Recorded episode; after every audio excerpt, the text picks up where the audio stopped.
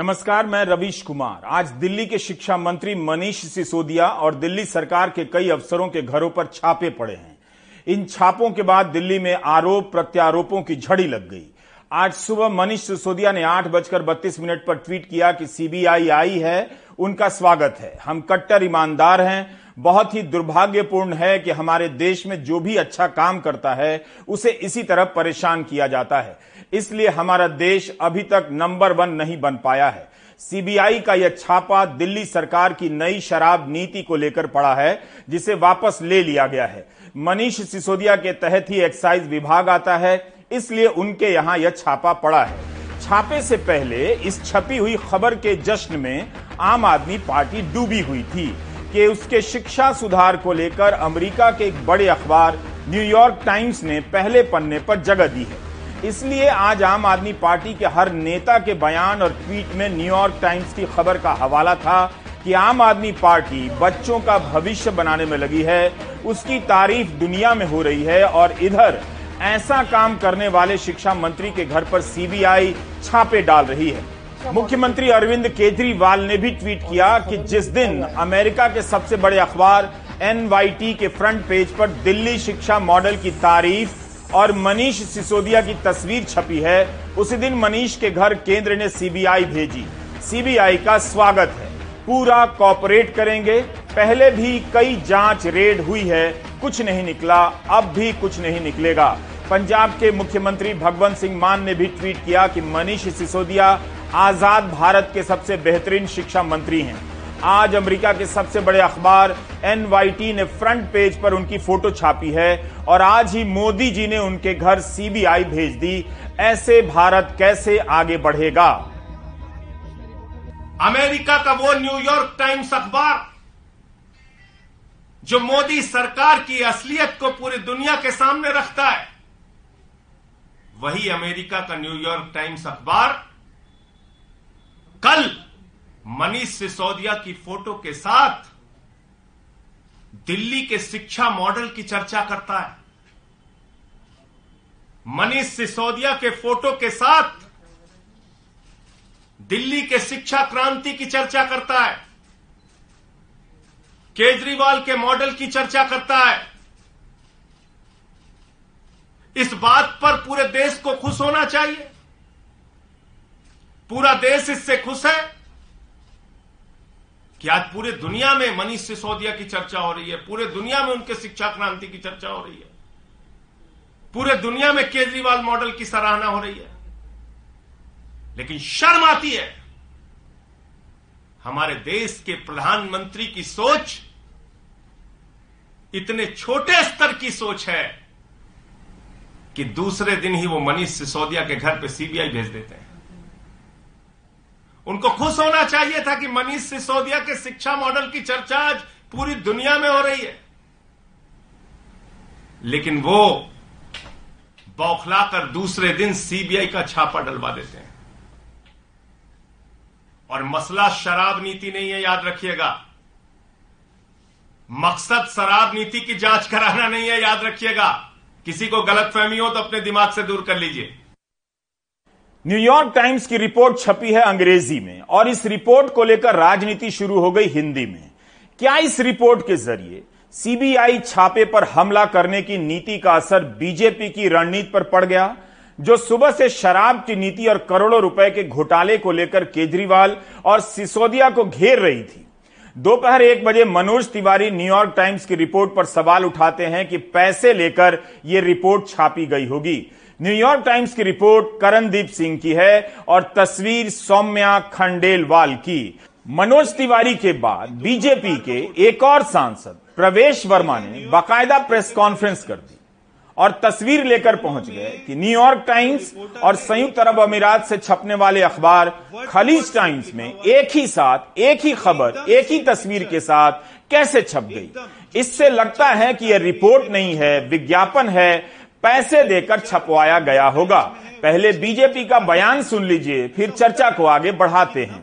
हमने देखा कि आज दो अखबारों में एक खालिश टाइम्स और एक न्यूयॉर्क टाइम्स दोनों अखबारों में सेम ही खबर छपी है। वर्ड टू वर्ड उसमें सेम है। ये है न्यूयॉर्क टाइम्स की खबर जी। और ये है खालिश टाइम्स की खबर। अच्छा। इसमें वर्ड टू वर्ड जहाँ से स्टार्ट होता है प्रदीप प्रदीप पासवान। अच्छा ये ये दोनों खबरें हैं। ये है। तो इसमें जहाँ से ये स्टोरी स्टार्ट हो रही है वहीं से ये स्टोरी स्टार्ट हो रही है। जो पिक्चर ये मनीष सिसोदिया की देखिए जो पिक्चर इसमें है वही पिक्चर इसमें है। और ये वो व्यक्ति है मनीष सिसोदिया के साथ में दिनेश अरोड़ा जो इनका सारा पैसा कलेक्शन करता था पैसे का कलेक्शन करता था। अच्छा। कि जैसी सीबीआई को जाँच स्टार्ट हुई है ये अपना देश छोड़कर चला गया है। न्यूयॉर्क टाइम्स की वेबसाइट पर उसकी संपादकीय नीति है कि वह विज्ञापन लेकर खबर नहीं छापता है। साथ ही न्यूयॉर्क टाइम्स का करार दुनिया के कई अखबारों से है, जिनमें न्यूयॉर्क टाइम्स की खबरें छपती हैं। भारत के भी कई अखबार उसकी खबर छापते हैं। न्यूयॉर्क टाइम्स में करणदीप सिंह और सौम्या खंडेलवाल की रिपोर्ट 16 अगस्त को छपी वेबसाइट एडिशन पर। फिर हार्ड कॉपी यानी मुख्य अखबार में 18 अगस्त को पहले पन्ने पर छपती है। खलीज टाइम्स ने न्यूयॉर्क टाइम्स की वही खबर छापी है। खलीज टाइम्स ने लिखा भी है कि यह खबर न्यूयॉर्क टाइम्स की है। यही खबर अब इंडियन एक्सप्रेस ने भी छापी है, क्योंकि इंडियन एक्सप्रेस का करार है। मनोज तिवारी ने यह देखा नहीं, या बताना ज़रूरी नहीं समझा। सांसद मनोज तिवारी या सांसद प्रवेश वर्मा को शायद पता भी हो, लेकिन मनीष सिसोदिया पर हमला करने की धुन में वे कमज़ोर तर्क का चुनाव करते हैं। संजय सिंह और सौरभ भारद्वाज ने बीजेपी के आरोपों के बाद प्रेस कॉन्फ्रेंस कर इन तमाम आरोपों की धज्जियाँ उड़ा दी। न्यूयॉर्क टाइम्स के इंटरनेशनल एडिशन में खबर छपी थी दिल्ली के एजुकेशन सिस्टम के बारे में, जिसको अरविंद केजरीवाल ने एक उपलब्धि बताया, जबकि बीजेपी ने इस पर आरोप लगाया कि ये एक पेड न्यूज़ है, पैसे देकर छपवाई गई है, वरना ऐसा कैसे हो सकता है कि दो अंतर्राष्ट्रीय अखबारों में, न्यूयॉर्क टाइम्स में भी और खलीज टाइम्स में भी एक ही जैसी रिपोर्ट छपी हुई है। इस पर न्यूयॉर्क टाइम्स ने अपना पक्ष रखा है और उन्होंने ये कहा है कि हमारी दिल्ली के एजुकेशन सिस्टम के बारे में जो रिपोर्ट है, वो निष्पक्ष है और ग्राउंड रिपोर्टिंग है। उन्होंने ये भी कहा कि हम किसी भी तरह के पॉलिटिकल या फिर विज्ञापन के प्रभाव से पूरी तरह से स्वतंत्र हैं और मुक्त हैं और जो दूसरे न्यूज़ आउटलेट्स हैं वो हमसे लाइसेंस लेकर जो हमारी जो रिपोर्ट है जो कवरेज है उसको पब्लिश करते हैं। यानी कि उन्होंने ये कहा है कि न्यूयॉर्क टाइम्स में जो आर्टिकल छपा जो कवरेज छपी उसको जो है हमारे जो दूसरे आउटलेट्स हैं वो हमसे लाइसेंस लेते हैं। तो खलीज टाइम्स में भी इस वजह से ये जो खबर है ये छपी हुई है। इस पर आम आदमी पार्टी ने बीजेपी को चुनौती दे, डाली कि अगर वो ये कह रहे हैं कि पैसे देकर छपवाई गई है। तो बीजेपी तो देश की सबसे बड़ी पार्टी है, उसके बाद बहुत पैसा है। अगर पैसे देकर ही खबर छप सकती है तो वो भी छपवा कर देख लें। हिंदुस्तान की सबसे अमीर पार्टी कौन सी है? भारतीय जनता पार्टी है। ये खुद बताते हैं। आप तो मास्टर हो। पैसा देने में पैसा आपके पास है। आपने क्यों नहीं छपवा ली?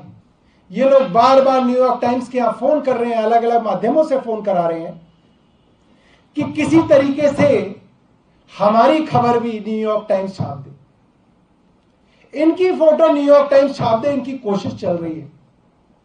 पैसे का ऑफ़र दिया जा चुका है। वन मिलियन डॉलर देंगे, हमारी खबर छाप दो। मैं चैलेंज देना चाहता हूँ अपने मित्रों को। आपको मैं चैलेंज दे रहा हूँ। हमारी तो छोटी सी पार्टी है, आठ साल पुरानी पार्टी है। हमारा न्यूयॉर्क टाइम्स के अंदर खबर छप गई। खबर से बड़ी बात यह है, और खबर में इतनी खुशी नहीं हुई मुझे। जितनी खुशी इनके पेट के दर्द से हुई मुझे कि इनके पेट में इतना दर्द हो गया कि न्यूयॉर्क टाइम्स के अंदर आम आदमी पार्टी की खबर छापी। इनको बिल्कुल अंदाज़ा नहीं है। नेशनल टीवी पे आके झूठ बोलते हैं। देखिए, ये न्यूयॉर्क टाइम्स है। इसके ऊपर जिसने ये खबर लिखी है, उसका नाम छपा हुआ है। ये मैंने हाईलाइट किया Karandeep Singh New York Times front page news Hindustan के लिए गर्व की खबर। खलीज टाइम्स नाम लिखा हुआ है। वही नाम। और नीचे लिखा हुआ है, मैंने ब्लू कलर से हाईलाइट कर दिया। खलीज टाइम्स में आर्टिकल के नीचे लिखा हुआ है, कर्टसी न्यूयॉर्क टाइम्स।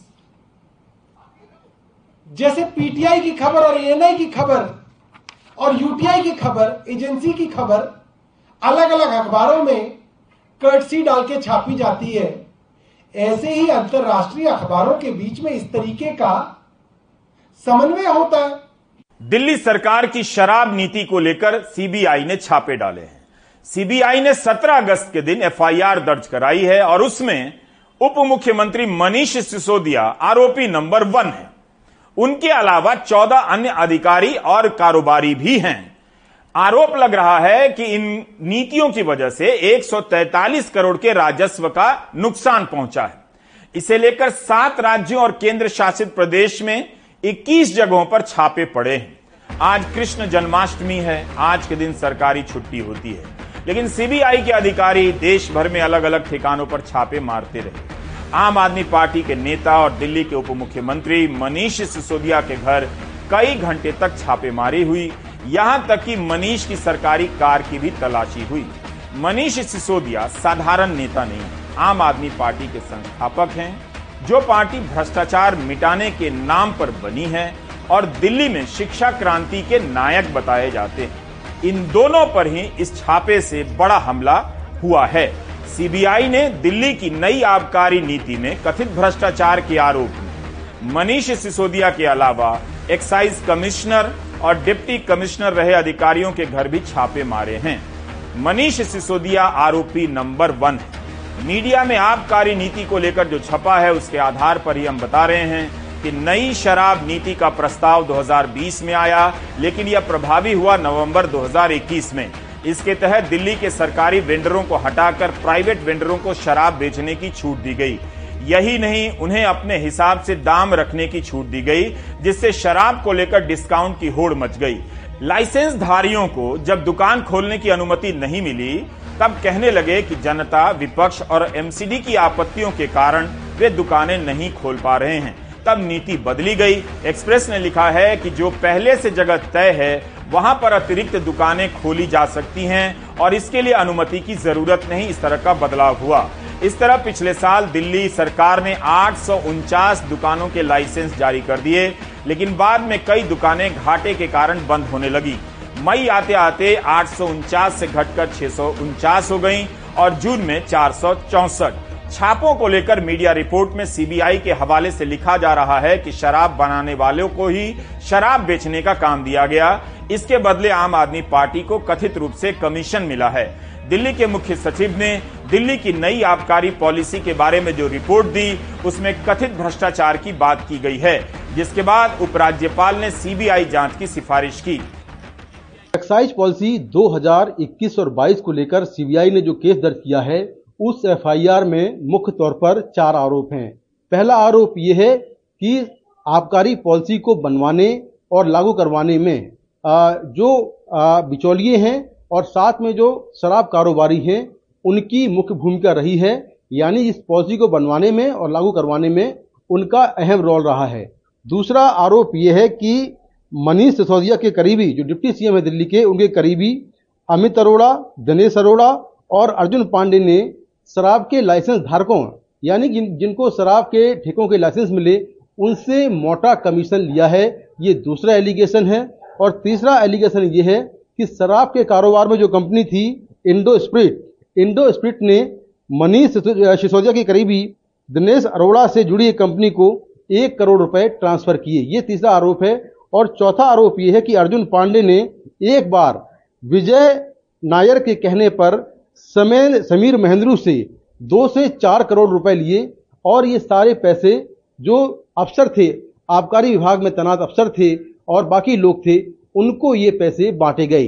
देखिए, अगर तो घोटाला हुआ है और अगर दिल्ली के हमारे मुख्यमंत्री और उप मुख्यमंत्री ने अगर सैकड़ों करोड़ का घोटाला कोई किया है और सीबीआई के पास में इसके जाँच के सारे सबूत हैं, उनको लिकर पॉलिसी के बारे में क्या बोलना है कि जैसी सीबीआई ने जाँच को शुरू किया, उन्होंने लिकर पॉलिसी को खत्म कर दिया। तो अगर आपकी लिकर पॉलिसी ठीक थी तो आपने उसको क्यों चेंज किया? सवाल ये उठता है, गुजरात के अंदर शराबबंदी है। सैकड़ों लोग जहरीली नकली शराब से मर रहे हैं। गुजरात के हर गाँव के अंदर और हर शहर के अंदर फ़ोन करो, शराब उपलब्ध है। इतना बड़ा नेटवर्क चल रहा है। आपने कभी सुना कि सीबीआई और ईडी की जाँच हो रही हो, छापे पड़े हो? नहीं होगी, क्योंकि वो भारतीय जनता पार्टी के लोग हैं। गुजरात के अंदर बीस हज़ार करोड़ की ड्रग्स पकड़ी गई। और अभी कुछ हज़ार करोड़ की अभी कुछ दिन पहले पकड़ी गई क्या किसी के घर सीबीआई की रेड पड़ी या ईडी की जाँच हुई? बीस हज़ार करोड़ की ड्रग्स थी। नहीं हुई, क्योंकि भारतीय जनता पार्टी के लोग हैं। देखिए, जिस प्रकार की आबकारी नीति बनाकर दिल्ली में लूट हुई है, उस लूट की बात दिल्ली की जनता कर रही थी। गली गली में महिलाएँ कर रही थी, बच्चे कर रहे थे। मंदिरों के सामने, मस्जिदों के सामने, गुरुद्वारों के सामने, देवालयों के सामने बैठे हुए लोग जहाँ शराब की दुकानें खुल रही थी गली गली में शराब की दुकान खोल रही थी, सभी इसकी बात कर रहे थे और पुकार कर रहे थे कि ये बड़ी लूट है, एक बड़ी साजिश है, इस पे इसका दूध का दूध, पानी का पानी होना चाहिए। अगर शराब नीति मसला होता, अगर शराब मुद्दा होता तो सबसे पहली जाँच गुजरात के अंदर भारतीय जनता पार्टी के जो नेता नकली शराब बनाते हैं, जहरीली शराब बनाते हैं। सैकड़ों लोगों की जान चली जाती है वो जहरीली शराब बनाकर। तो जाँच तो उनके खिलाफ होनी चाहिए थी। इन छापों को लेकर आज दिल्ली आरोप प्रत्यारोप के बयानों और प्रेस कॉन्फ्रेंस से गूंजती रही। आलम यह था कि एक ही साथ बीजेपी की प्रेस कॉन्फ्रेंस चल रही है तो दूसरी तरफ़ आम आदमी पार्टी की। इस तरह दोनों पक्षों के लोग चैनलों पर लगातार बने रहे और अपने अपने दावे करते रहे। इन बयानों की बारंबारता, फ्रीक्वेंसी और घनत्व, डेंसिटी देखने से पता चल जाएगा कि इन छापों के पीछे की राजनीतिक तैयारी कितनी ठोस है। छापे की खबर आते ही बीजेपी ने हिमाचल प्रदेश, आंध्र प्रदेश सहित दिल्ली से केजरीवाल सरकार पर हमला बोलना शुरू कर दिया। बीजेपी की तरफ़ से केंद्रीय सूचना प्रसारण मंत्री अनुराग ठाकुर, सांसद प्रवेश वर्मा, सांसद हर्षवर्धन, सांसद गौतम गंभीर और सांसद मनोज तिवारी, बीजेपी अध्यक्ष आदेश गुप्ता, भाजपा विधायक राम कदम ने प्रेस कॉन्फ्रेंस, ट्विटर और अलग अलग इंटरव्यू के ज़रिए आरोप लगाए। केंद्रीय मंत्री अनुराग ठाकुर ने कहा कि भ्रष्टाचारी जितना भी ईमानदारी का चोला पहन ले, वो भ्रष्टाचारी ही रहता है और आम आदमी पार्टी का भ्रष्टाचार कई बार सामने आ चुका है। दिल्ली में शराब के ठेकों में खूब भ्रष्टाचार हुआ। अगर घोटाला नहीं हुआ तो इन्होंने शराब नीति को वापस क्यों लिया? इसलिए केजरीवाल राष्ट्र के नाम संदेश देना बंद कर दें। आम आदमी पार्टी हिमाचल में विस्तार करने की कोशिश कर रही है। तो हिमाचल प्रदेश के मुख्यमंत्री जयराम ठाकुर का भी बयान आया। यूपी के उप मुख्यमंत्री केशव प्रसाद मौर्य का भी बयान आया। बीजेपी के राष्ट्रीय प्रवक्ता आरपी सिंह, बीजेपी नेता नवल किशोर का बयान आया। बीजेपी ने छापे के साथ साथ मनीष सिसोदिया की गिरफ्तारी की बात शुरू कर दी और भ्रष्टाचार के गंभीर आरोप लगाने शुरू कर दिए। दिल्ली बीजेपी के प्रवक्ता अजय सहरावत का बयान है कि क्या जेल में सत्येंद्र जैन मनीष सिसोदिया को पहचान पाएगा। मनीष सिसोदिया की भी याददाश्त जाने वाली है। ये उनके ही शब्द हैं। आंध्र बीजेपी के महासचिव वीवी रेड्डी, केजरीवाल सरकार के दूसरे मंत्री गिरफ़्तार हुए हैं, ऐसा लिखते हैं।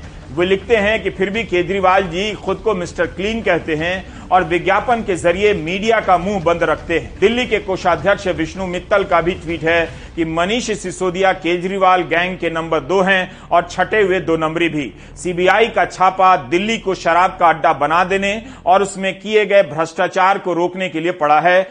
हमले का स्केल बता रहा है कि बीजेपी मनीष सिसोदिया के घर सीबीआई के छापे को किस तरह से देख रही है, दिखाना चाहती है। दिल्ली के मुख्यमंत्री अरविंद केजरीवाल ने 2 जून को ही कहा था कि मनीष सिसोदिया को गिरफ़्तार किया जा सकता है, ऐसी साजिश चल रही है। उन्होंने यही बात स्वास्थ्य मंत्री सत्येंद्र जैन की गिरफ्तारी से पहले कही और वे गिरफ़्तार भी हो गए। आपने भी आज बीजेपी का जवाब देने के लिए अपने सारे नेताओं को मैदान में उतार दिया। मनीष सिसोदिया के घर के बाहर प्रदर्शन भी हुआ। प्रेस कॉन्फ्रेंस की झड़ी लगा दी। ट्विटर और रिपोर्टरों से बातचीत हुई और इंटरव्यू दिए गए।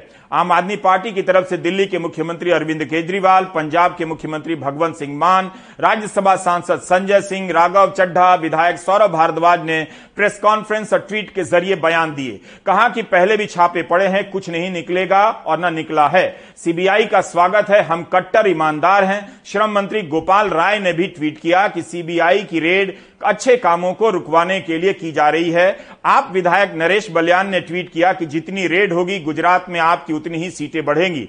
एक और विधायक दिनेश मोहनिया ने भी ट्वीट किया कि शिक्षा क्रांति के नायक मनीष सिसोदिया के घर भाजपा की सीबीआई ने रेड कर दी है। वह देश को अनपढ़ रखना चाहती है, जिससे हिंदू, मुस्लिम की राजनीति चलती रहे। विधायक आतिशी का बयान आया कि बीजेपी आपकी लोकप्रियता से घबराकर छापे डलवा रही है। विधायक कुलदीप कुमार से लेकर राज्यसभा सांसद संदीप पाठक ने भी आपके पक्ष में बयान जारी किए, बीजेपी और सीबीआई पर हमला किया। राज्यसभा सांसद कपिल सिब्बल ने ट्वीट किया कि केजरीवाल की पार्टी आगे बढ़ रही है, इसलिए सिसोदिया और सत्येंद्र जैन को टारगेट किया जा रहा है। विपक्षी दलों में तृणमूल कांग्रेस के सौगता रॉय, समाजवादी पार्टी की तरफ़ से अखिलेश यादव, अमित जमाई, सुनील सज्जन और राजद की तरफ़ से मनोज झा, डीएमके नेता एलन गोवन ने भी बयान जारी कर मनीष सिसोदिया के घर पड़े छापे को लेकर केंद्र पर निशाना साधा। कांग्रेस भी पीछे नहीं रही। कांग्रेस ने एक तरफ़ आप पर निशाना साधा तो दूसरी तरफ़ विपक्ष के खिलाफ जाँच एजेंसियों के इस्तेमाल की बात भी उठाई।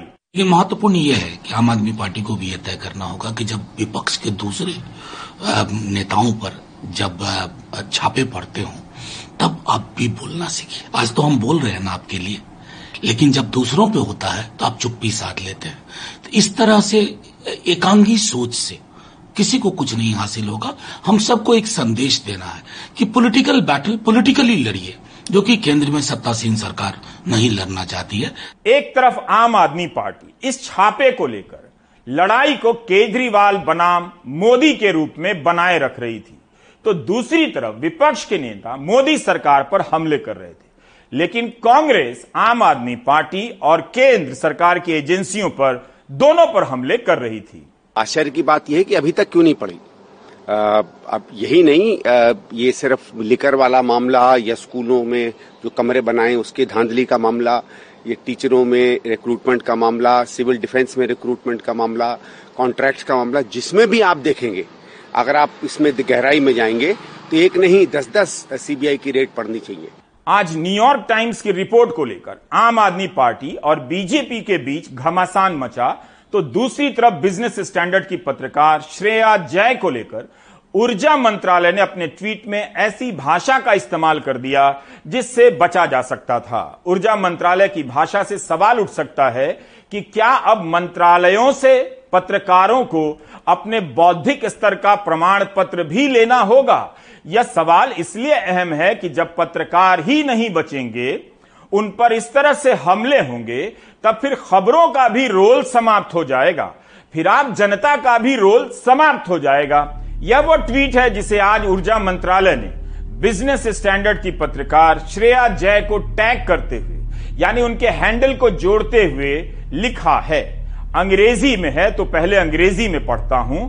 पार मिनिस्ट्री ने लिखा है कि this refers to the tweet of one at Shreya Jai set to be a correspondent of Business Standard the tweet displays an utter ignorance of the sector which she is reported to be covering और tag करते हैं office of are के Singh and PIB India कमाल की बात है कि मंत्रालय ने इस भाषा में ट्वीट कर बिजली मंत्री आर के सिंह और पीआईबी को भी टैग कर दिया। ट्वीट के इस हिस्से का हिंदी में मतलब है कि मंत्रालय का यह ट्वीट श्रेया जय के बारे में है, जिन्हें बिज़नेस स्टैंडर्ड का संवाददाता कहा जाता है। उनका यह ट्वीट इस सेक्टर के बारे में निपट अज्ञानता से भरा हुआ है, जिसे वे कवर करती इसके आगे मंत्रालय लिखता है। पहले हिंदी में बता रहा हूँ। कि कोई भी जिसके पास न्यूनतम बुद्धि है, इसे समझ सकता है। दुर्भाग्य से यह संवाददाता नहीं समझती। अंग्रेज़ी में लिखा है कि anyone with minimal intelligence will understand this unfortunately this correspondent does not एक पत्रकार के बारे में ऊर्जा मंत्रालय ट्वीट करे कि उन्हें न्यूनतम बुद्धि नहीं है।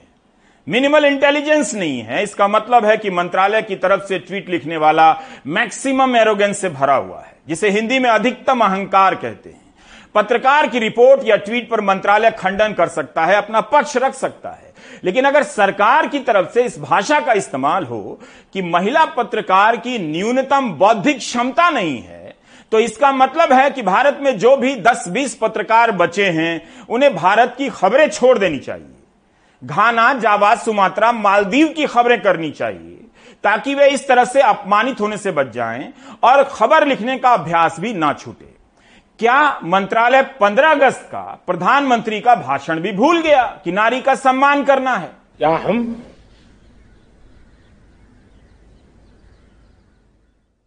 स्वभाव से, संस्कार से, रोज़मर्रा की ज़िंदगी में नारी को अपमानित करने वाली हर बात से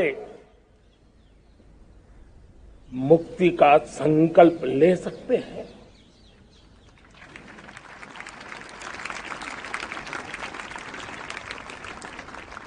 नारी का गौरव राष्ट्र के सपने पूरे करने में बहुत बड़ी पूंजी बनने वाला है। ये सामर्थ्य मैं देख रहा हूँ। और इसलिए मैं इस बात का आग्रही हूँ। 2014 में प्रधानमंत्री मोदी का एक प्रिय नारा था, मिनिमम गवर्नमेंट, मैक्सिमम गवर्नेंस। लेकिन यह ट्वीट बता रहा है कि सरकार का न्यूनतम अधिकतम हो चुका है और अब पत्रकारों की न्यूनतम बुद्धि साबित करने में अधिकतम हस्तक्षेप किया जा रहा है।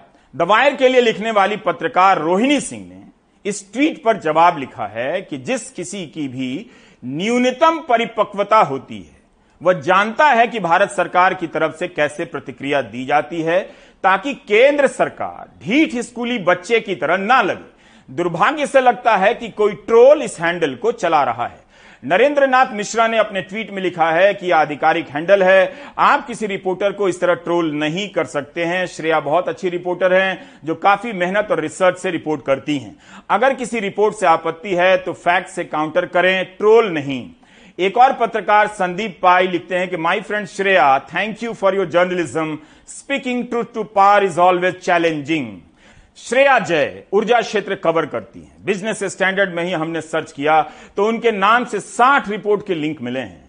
अगर ऊर्जा विभाग अपने ट्वीट में इस पत्रकार की बौद्धिक क्षमता पर सवाल उठाता है तो एक तरह से वह बिज़नेस स्टैंडर्ड अखबार की संपादकीय क्षमता पर भी सवाल करता है, मज़ाक उड़ाता है, जिसने श्रेया की एक सेक्टर पर ही साठ रिपोर्ट छापी। अक्सर आलोचना के बाद ऐसे ट्वीट हटा लिए जाते हैं, मगर देर शाम तक ट्वीट बना ही रहा। ऐसा लगता है कि पत्रकारिता की किसी को ज़रूरत नहीं रही। एक दिन जनता भी सड़क पर आएगी, कहेगी कि हमें झूठी खबरें ही दो, हम सच नहीं सुन सकते, हमें प्रोपेगेंडा दो, हम झूठे हो चुके हैं। उस दिन आप क्या करेंगे? वो दिन आने वाला है। जब पत्रकारिता ही नहीं बचेगी, तब खबर भी नहीं बचेगी। यह बात आज समझ लीजिए या 20 साल बाद आपकी मर्ज़ी। आज के इंडियन एक्सप्रेस में एक और खबर है। एक्सप्रेस के संवाददाता हरिकिशन शर्मा की रिपोर्ट है कि नीति आयोग ने अपने अधिकारियों से कहा है कि अखबारों में लिखने से पहले आयोग के सीईओ से मंजूरी ले लें। यह निर्देश अधिकारियों के साथ साथ नीति आयोग के साथ काम करने वाले सलाहकारों के लिए भी है। आदेश पत्र में लिखा है कि इसका सख्ती से पालन होगा। इंडियन एक्सप्रेस ने लिखा है कि निर्देश के अनुसार जितने भी लेख अखबारों में छापने के लिए लिखे जाएँगे, उन्हें कम्युनिकेशन वर्टिकल भेजा जाएगा। नीति आयोग के सीईओ परमेश्वरन अय्यर हैं।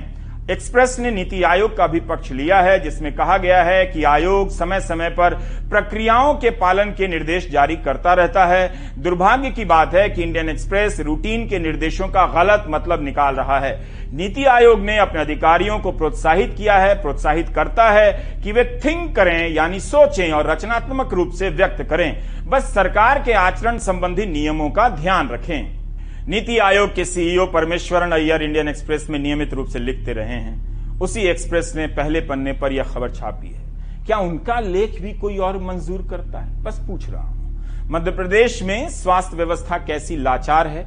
इसकी कई तस्वीरें हमने आपको दिखाई हैं। दो दिन पहले भिंड से तस्वीर आई कि कैसे एंबुलेंस नहीं मिली तो बीमार पिता को बेटा ठेले पर अस्पताल ले गया। प्रशासन ने ठेले का इंतज़ाम तो नहीं किया, बल्कि जाँच की और जाँच के बाद खबर बनाने वालों पर एफआईआर कर दी है।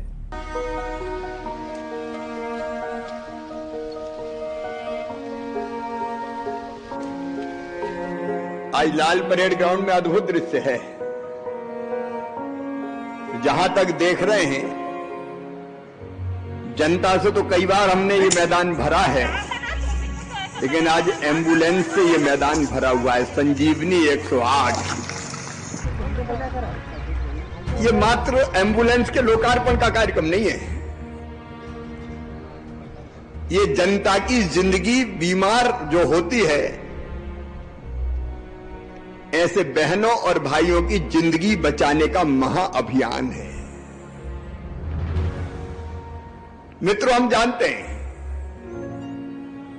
अगर बीमारी हुई और समय पे इलाज मिल गया तो जान बचाई जा सकती है। सभी जिलों में हम ये गाड़ियाँ भेज रहे हैं। आज यहाँ से रवाना की जाएँगी। और इसमें विशेष बात जो बताई आपको, पहले केवल सरकारी अस्पतालों के लिए उपलब्ध थी, लेकिन अब सरकारी अस्पतालों के साथ साथ आयुष्मान योजना के दो करोड़ बयासी लाख परिवारों को ये प्राइवेट अस्पताल में भी ले जाने का काम करेगी। ये तस्वीर मध्य प्रदेश के भिंड से आई थी। परिजनों का कहना था कि उन्होंने 108 एंबुलेंस सेवा को फ़ोन लगाया। कोई नहीं आया तो मजबूरन ठेले में मरीज़ को अस्पताल ले गए। अप्रैल में मध्य प्रदेश को खूब सारी एंबुलेंस मिली। भव्य आयोजन हुआ। आपने मुख्यमंत्री जी को सुना होगा कि निजी अस्पताल के लिए भी एंबुलेंस मिलेगी। अस्पतालों के लिए उपलब्ध थी और प्राइवेट अस्पतालों में भी जो आयुष्मान योजना के अंतर्गत आते हैं जिनकी संख्या लगभग हज़ार है उन अस्पतालों के लिए भी ये सुविधा उपलब्ध रहेगी। काश भिंड में भी जिला प्रशासन एंबुलेंस के इंतज़ाम करता लेकिन पहले वो जाँच करने बैठा। फ़ौरन जाँच हो गई। कह दिया गया कि मरीज़ के परिजनों का ठेला है चाट टिक्की बेचते हैं। इसी ठेले में मरीज़ को हर महीने दो महीने में लाते हैं। इसलिए जिस पत्रकार ने खबर की उस पर एफआईआर दर्ज हो। आप इनके लड़का हो? आप? शासन का पक्ष आपने सुन लिया सरकारी सील ठप्पे के साथ। पहले तो अब इस गरीब परिवार का घर देखिए।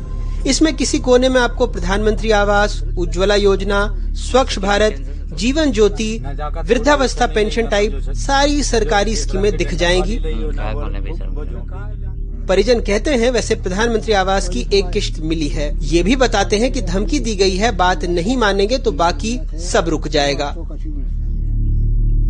आयुष्मान कार्ड। आयुष्मान जब फ़ोन लगाया था जब वो गाड़ी नहीं आई है लेने को जब मैं ठेला पे धर के ले गए क्या करते? वो तो लेटरिंग बार बार कर रहे थे तो क्या घर डाल डाले क्या करते यहाँ गाँव में डॉक्टर नहीं है। जी। ठीक है? वो भैया के उसकी मकान की फ़ोटो खींच के ले गए वो दादा को जो अभी एक किस्त मिली है। ये वो वो लोग आए खाली कागज़ पे दस्खत करवाया और गाँव के दो दो एक लोग बुद्धे थे। वो बोलने लगे कि ये जुआ खेलते झूठ झूठ मूठ बोलने लगे तो उन, उन लोगों ने सीधा सीधा बोल दिया कि कहना इस खाली कागज़ पे पूरे कागज़ पे दस्खत करो। इनसे कराया हमसे भी कराया भैया से भी कराया तीन तीनों लोगों से दस्खत कराया बाद में जाने क्या क्या लिखा उन, उन लोग चले गए। सरकार बता सही बना बता रहा हूँ। प्रशासन। हमें भी उसको सच ठेला पर ही आते कटा के। कितने दिन से जा रहे हैं आप ठेला से? तीन दिन से जा रहे जी खैर अब एक और आंकड़ा देखिए। मध्य प्रदेश सरकार के अटल बिहारी वाजपेयी सुशासन और नीति विश्लेषण संस्थान ने कुछ दिनों पहले सरकारी एंबुलेंस का विश्लेषण किया था।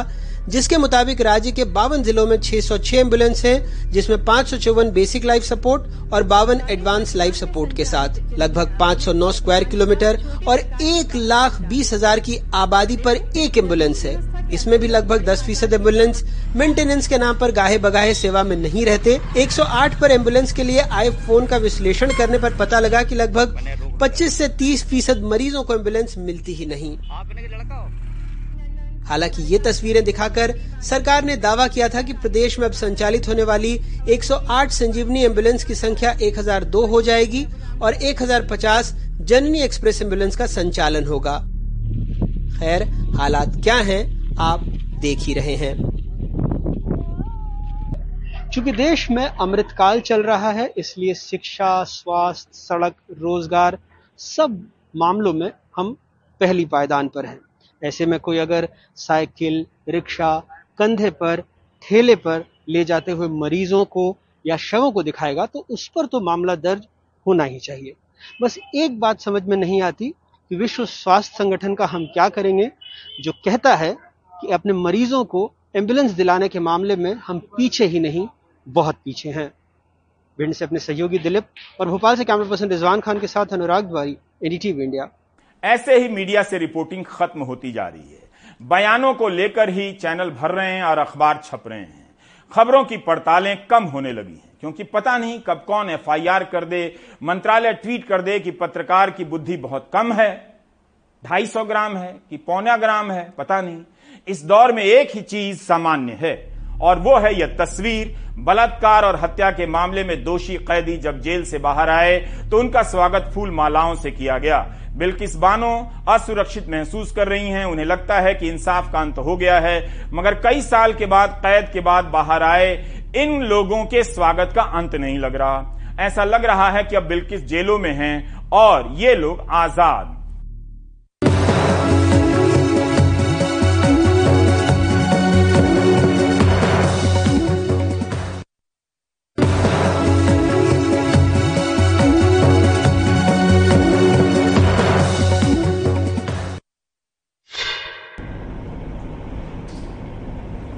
बिल्किस बानो केस में हत्या और बलात्कार के 11 अपराधियों को रिहा करने का फैसला, जिस माफ़ी कमेटी का था, उसमें पाँच लोग बीजेपी से जुड़े थे।